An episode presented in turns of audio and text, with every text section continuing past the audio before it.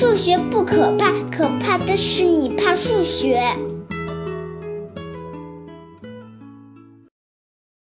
大家好，我是大老李。上期给大家讲了一下群的基本定义，但是有听众反馈说，还是对群的具体形象不是很了解。因为我上期举的微信群的例子，我承认是有点搞笑，而且最后发现这个微信群还不能构成一个真正的群。所以这期我准备讲一些正经一点的群的例子，而且恰好大脑里发现我们中国人的祖先留给了我们一些群的鲜活的例子，这就是天干地支和五行。容我慢慢道来。大家知道，中国古人使用天干地支纪年法，比如今年二零一八年是戊戌年，去年是丁酉年，而明年是己亥年。推算也很简单，就是十个天干。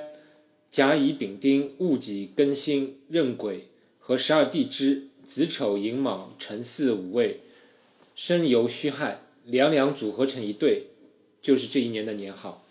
这里顺便说一下，这个十个天干里面的最后一个这个字念癸，虽然看上去念癸，但是我这次做节目的时候，我发现用癸这个拼音怎么打也打不出来。后来我查了一下，原来这个字是念癸，故为癸。顺便给大家纠正一下。而又因为十和十二的最小公倍数是六十，所以每六十年会产生一次循环。天干地支的第一个组合是甲子，每过六十年，我们又会再遇到一个甲子年，所以我们又称六十年为一甲子。好了，干支纪年法我们先复习到这里，该讲一下天干地支如何构成一个群。上一期讲过，群是一个集合和一个符合一些性质的二元运算。我现在就定义所有六十个天干地支的组合的纪年称谓就构成了一个集合。接下来就是要找一个二元运算了。我找的二元运算是这样，就叫加法。这个加法运算操作是：首先把六十个纪年称谓找到历史上某一次该年份所对应的公历年，把公历年的年份数字相加，查一下结果的这个年份所对应的干支纪年称谓，就是加法的结果。比如要计算甲子加戊戌，我只要找到历史上任何一个甲子年和戊戌年的公历年份相加就可以了。比如我查到公元一百二十四年是汉安帝延光三年，这是一个甲子年；而一零五八年北宋嘉佑三年是戊戌年，所以我就计算一百二十四加上一千零五十八等于一千一百八十二。我又查了一下，一一八二年是南宋淳熙九年，是个壬寅年，所以甲子加戊戌等于壬寅。类似的还有，比如说甲子加乙丑等于己巳，丁丑加辛卯等于戊申等等。而且你会发现，这个运算法则的神奇之处在于，它并不依赖于你具体去取哪一个公历年去对应这个干支年，不管你怎么选，计算的结果都是一样的。我前面特地选数字比较小，因为这样比较好算。当然，你也可以一次性列出这六十个称谓两两互相相加的三千六百种组合的结果，作为这种加法的定义。那我们来看看以上这个二元运算是不是符合封闭性？答案是肯定的，因为无论计算结果是哪一年，它总是能被干支纪年法表示，所以肯定有封闭性。再看看是否有结合律，你会发现这没有问题。比如甲子加乙丑加戊戌等于己巳加戊戌等于丁未年。如果先算后半部分，就是甲子加上括号乙丑加戊戌括号，会等于甲子加上癸卯等于丁未，跟前面的计算结果是一样的。你可以自行验证更多的例子，所以这个加法也符合结合律。接下来就是要找单位元，这个问题有点意思。你可以暂停一下，思考一下我这个加法定义中的单位元是谁？你想出来了吗？也许你的第一感，这个单位元应该是甲子，但其实单位元是庚申。不信你可以验算一下，任何一个年号加上庚申还是其本身，所以庚申是单位元。这个具体的原因我后面会解释。而最后看一下逆元，就是每一个年号是否能加上另一个年号得到这个单位元庚申呢？这个也是有的，而且是唯一的。比如甲子的逆元就是丙辰，而今年戊戌的逆元是壬午。怎么样？到此为止，我们发现干支纪年的六十个年号配合我以上定义的加法，就完美的呈现了一个群。听到这里，可能会有听众说：“你的这个加法其实就等于是把六十个年号按照零到五十九编号，然后按照正常的加法操作就可以了。只不过如果加起来结果是大于六十的话，就除以六十，然后取余数作为结果。对了，你的这个分析就看透本质了。其实这就是最典型的循环群的特征，即群里的元素从零编号至 n 减一，然后运算就是加法，但是这个结果还要除以 n 去求余。其实生活里最常见的循环群就是计时法，比如将中面十二个数字当做群元素，而把十二当做零，那么我们就可以把两个时间进行相加，比如一点加两点等于三点，而十点加上五点等于十二点。而十五大于十二，所以这时候就要除以十二求余，那结果就是三点，这是不是很符合日常经验？而零点就是单位元，因为这种群有很明显的循环特征，所以叫循环群。而干支纪年六十年一个循环，自然形成了一个循环群。那为什么庚申年是单位元呢？其实这里面谁当单位元都可以，是不是？只要你把这个年号编号为零就可以了。但是因为大佬里前面定义的加法是借助了公历年的数字，而公元六十年恰好是庚申年，而六十在我这个循环群里就相当于是零，所以就正好轮到了庚申年成为单位元。但一般认为干支纪年是从甲子开始的，所以多数人还是会给甲子编号为零，这样甲子就会是单位元，而最后一个年号癸亥就是编号为五十九。这里正好说一下群的同构概念，就是两个群是一回事儿，那么它们就是叫同构。比如干支群与零到五十九的整数集合配合加法构成的集合就是同构的，因为两个集合我可以进行元素的一一对应，而且计算的结果也是对应的。还可以解释一下子群的概念，其实就是子集的概念的延伸。我们考虑一个群的子集，如果这些元素在原来的运算下仍然还是群，那么这个小一点的群就是原来的群的子群。那请思考一下，干支群里面有子群吗？你会发现有很多，对不对？注意有个特点是，不管怎样的子群都会有原来的单位元跟生年，而且你会发现找子群的基本思路就是对六十进行质因数分解，只要循环群里的元素数量是合数，那就肯定还有子群。只有当群里的元素只有素数个了，那就不会再有子群了。那恭喜你，你又发现了一个定理，就是循环群的元素为素数时，不会再有子群。我们把群的元素个数称为阶，而把没有子群的群称为单群。所以，一个循环群是单群的充要条件，就是它的阶是素数。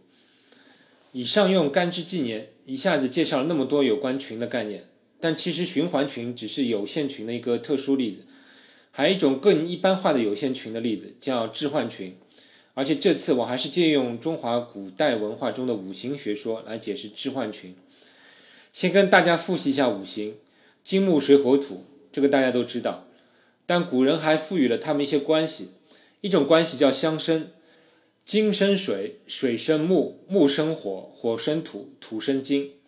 相生有点促进生成的意思，初看上去还是挺有道理的。比如说有水就有植物，所以水生木；有木头就能烧火，所以木生火；火烧完留下灰烬，所以火生土；而土里能挖出金属，所以土生金。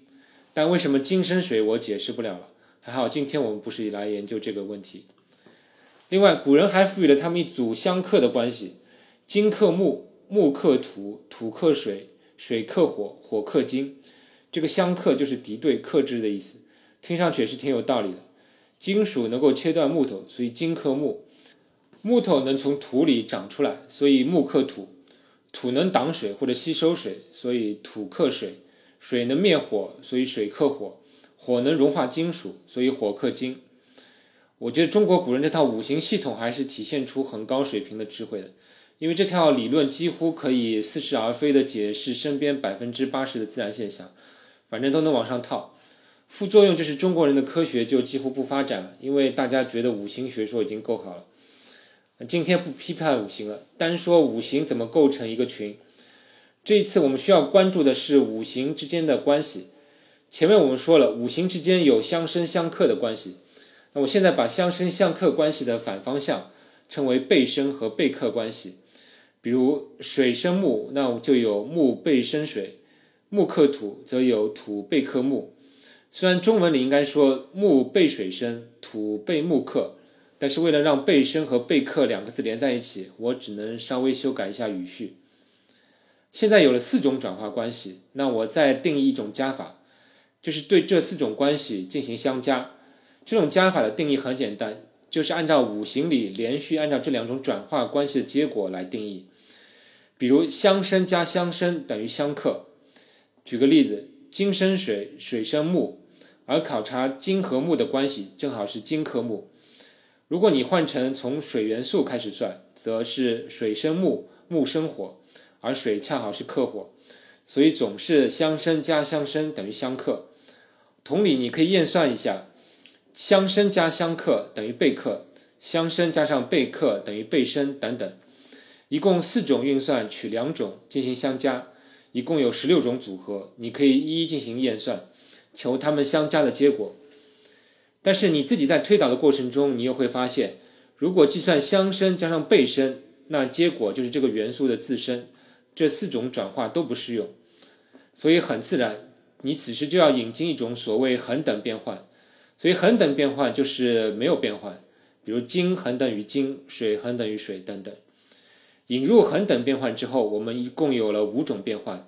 相生、背生、相克、背克和恒等。而如果把两种变化的加法定义为两种变化的连续操作的话，我们马上会发现一个群的雏形就有了。顺便说下，我会在我的微信订阅号中完整推送本期节目的讲稿，而且我会列出这些组合的计算结果。